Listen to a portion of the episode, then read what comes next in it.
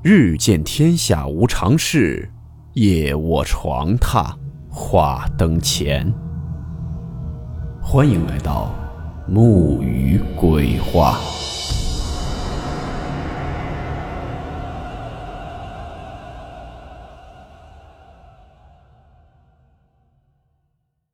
大家好，我是木鱼。今天这个故事是看到一位护士小姐姐讲述的她工作中遇到的事情。故事名称：病床下的小女孩。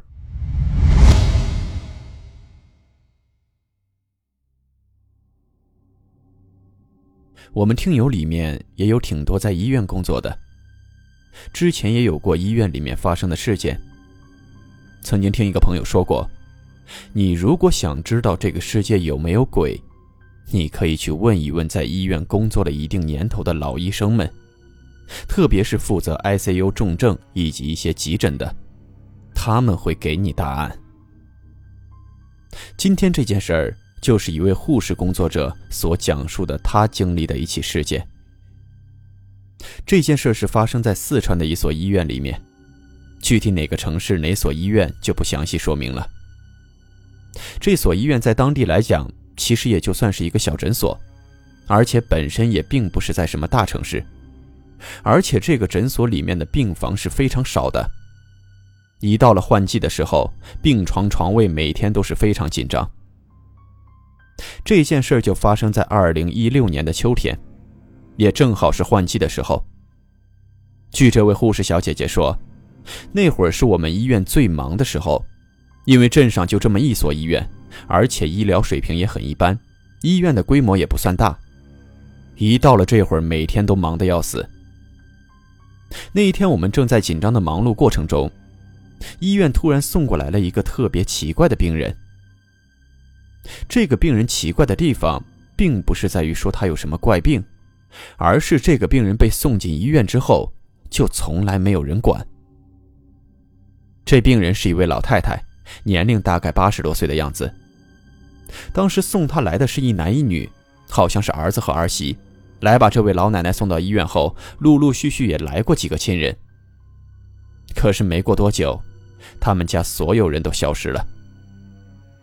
这老奶奶在来医院之前就患有中风不语和半身不遂的轻微偏瘫，老太太也不能说是一句话都不能说，只是口齿不太清楚，还有左半边的肢体动作不是很协调。这护士姐姐就跟我说，说我们医院从没收过这样的病人。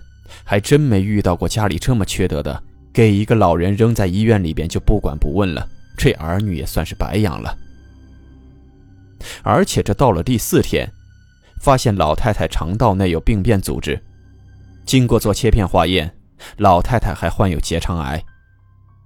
再加上老太太这个年龄，这手术就根本没必要做了。说白了，打开之后坚持不了多久，老太太就得离开人间。在接下来的日子里，虽然医院报了警，但是警方是怎么也联系不到家属。老太太也拿医院当成了养老院，这些护士们都是专业毕业的，对于老人的照顾也肯定比一些普通护工要强得多。咱这护士姐姐也跟我说，说我们也就当她儿女了，来照顾她。这老太太也一直闹死闹活的说我不想活了，别给我用药了。我们也一直在哄着她。说这没事儿，有我们在，有国家在呢，您就放心吧。儿女不管您，我们在这儿陪着您，而且您这身体还硬朗着呢，不会出什么大事儿的。这老太太前期先是说一些比较丧气的话，人老了之后，儿女不管，再加上身体不好，就会造成心情非常低落。没过多少天，就出事情了。出了什么事儿？这老太太不再像之前那样说自己不活不死的问题，而是一直在重复着一件事儿：说你们为什么没事弄个小姑娘往我床底下爬？这个小姑娘怎么老趴在我床下边呀？刚开始听到老太太说这话，大家也都没在意，以为老人犯糊涂了，说了胡话。可是架不住老太太天天重复说这些东西，而且她还说的绘声绘色。说什么？你看，这是又来了，就在我床下边。他怎么又爬进来了？这是谁家的孩子啊？怎么没人管呀？老上我一个糟老婆子床底下干什么？这有些年轻的小护士听完老太太说这个，晚上的时候都不敢去伺候老人了，因为这老太太不只是白天说，晚上也经常说。没过些日子，问题就更严重了。这老太太开始跟那个小姑娘对话，好像还是在哄着这小孩玩。护士们给老太太买的水果什么的，这老太太还拿着这些东西要递给那小姑娘吃。可是从头到尾，所有的医护人员都没人看到过有什么小姑娘。可这老太太的一举一动，明显是身边就站着个不高的小孩。因为咱们之前也说了，老太太身体不好，再加上得了绝症，平时坐起来都得人扶着，她也只能躺着递东西。她递东西的这个高度，明显就是跟一个个子特别小的小孩子在交流，而且。这光是交流还不算完。有一天晚上，大概是三点多钟，三点多钟的时候，需要去检查一下老太太的尿管，还有身上的一些理疗设备是否都在正常运行。一个小护士到了这老太太房间，刚推开门，发现老太太根本就没睡觉，而且这小护士还看见老太太在对着空气说话。其实之前有见过老太太对空气说话，在医院遇到重症病人，这种做出糊涂表现的也是不少见。可此时老太太这说话的内容，是差点把这小护士吓得魂飞魄散。他推开门刚要往里走，就听见这老太太拿着一个苹果，伸着手说：“来，奶奶给你吃苹果，你跟奶奶说说你是哪个病房的呀？”是隔壁边上的吗？你怎么回事啊？你怎么老上奶奶床底下爬呀？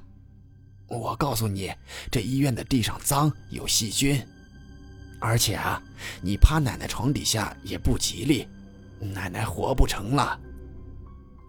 我问你，你妈妈不管你吗？你晚上怎么还能跑出来啊？你说什么？啊？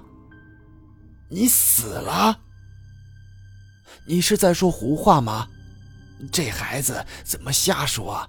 你这才多大，怎么会死了呢？你什么时候死的呀？快别跟奶奶胡说，奶奶这才是马上要死的人呢。你这个小孩子怎么会死了呢？是吗？那奶奶怎么会看见你的呀？你是真的死了吗？哦，我明白了。看来我也不长了，没事我过几天就陪着你去玩。这护士推开门，听见老太太在说这个，端着的东西都差点给扔到地上，根本就没敢过去给老太太换药，转头就往自己办公室跑去了。我们这位护士姐姐在办公室听完那换药的小护士说完刚才情况，叫上了那小护士，再加上另外一起值班的三个人，就奔着那老太太的病房走去了。在病房门口推开了一点门缝，往里边听。这一听，那老太太还在里面跟那小姑娘絮叨着呢。这一下把咱们这护士姐姐也给吓着了，在那儿后悔。你说我好奇这个干嘛？这还不如不听呢。转过天来，这件事在他们整个病房组传的是沸沸扬扬，无人不知。大家都在讨论这件事儿，而且每个人说的东西都千奇百怪。有的人说，这将死之人就是能看到这些东西；有的人说不对，这里边准有事儿，这弄不好是老太太的孙女找他来了，咱也不知道老太太身上发生过什么故事。但是这位护士姐姐说，有一位老医生说出来的东西是让他们觉得最信服的。这老医生认为啊，老太太看见这女孩绝非巧合，因为他说。他在这儿工作已经很多年了，这医院前些年就闹过一次这样的事儿，只不过那会儿你们都还没来。当时那件事闹得可比这个凶，因为那次看到这小女孩的不是个老人，而是个年轻的病人，岁数特别小，才十四岁的一个小姑娘。这个小姑娘胆子特别小，来医院本来是来瞧病的，没想到病不但没瞧好，还差点又得了个精神病。弄得人家家里面的人在医院闹了好长时间。那个时候，咱医院第一批退休的老医生们都还在。这些老医生们可知道医院之前发生的一些故事。我认识当时一个特别老的老大夫，他说，在这病房里好多年前，由于医疗事故，死过一个小女孩。这孩子临走的时候就是在这张床上，是这位老医生最后帮他检查的身体，确认了没有生命迹象，才宣告的死亡。女孩走的那天没有穿病号服。因为当天晚上已经有明显的征兆了，家人不希望孩子走得太惨，就帮孩子换上了一身漂亮的衣服。在上次咱们医院传到的这女孩，跟这老太太不一样，因为老太太口齿不伶俐，说不清楚。上次闹的时候，那个小女孩她能清晰地说出这女孩的穿着打扮还有长相。当时我就在边上，她说的特别详细，和我当初检测的时候。是完全的一模一样。我那会儿还撒了个谎，才从这层楼掉到了咱旁边的老楼。反正你们啊，在这工作也没什么事儿，事情过去这么长时间了，也没出过什么事儿。这老太太说她又看见了，可能跟这老太太的身体有关系。不过你们晚上值班的时候，还是小心点为好。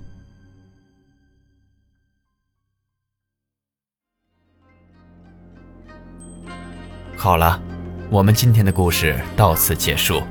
祝你好梦我们明晚见。明月透光阴风吹柳巷鬼谁人愿爱凄厉鬼新娘？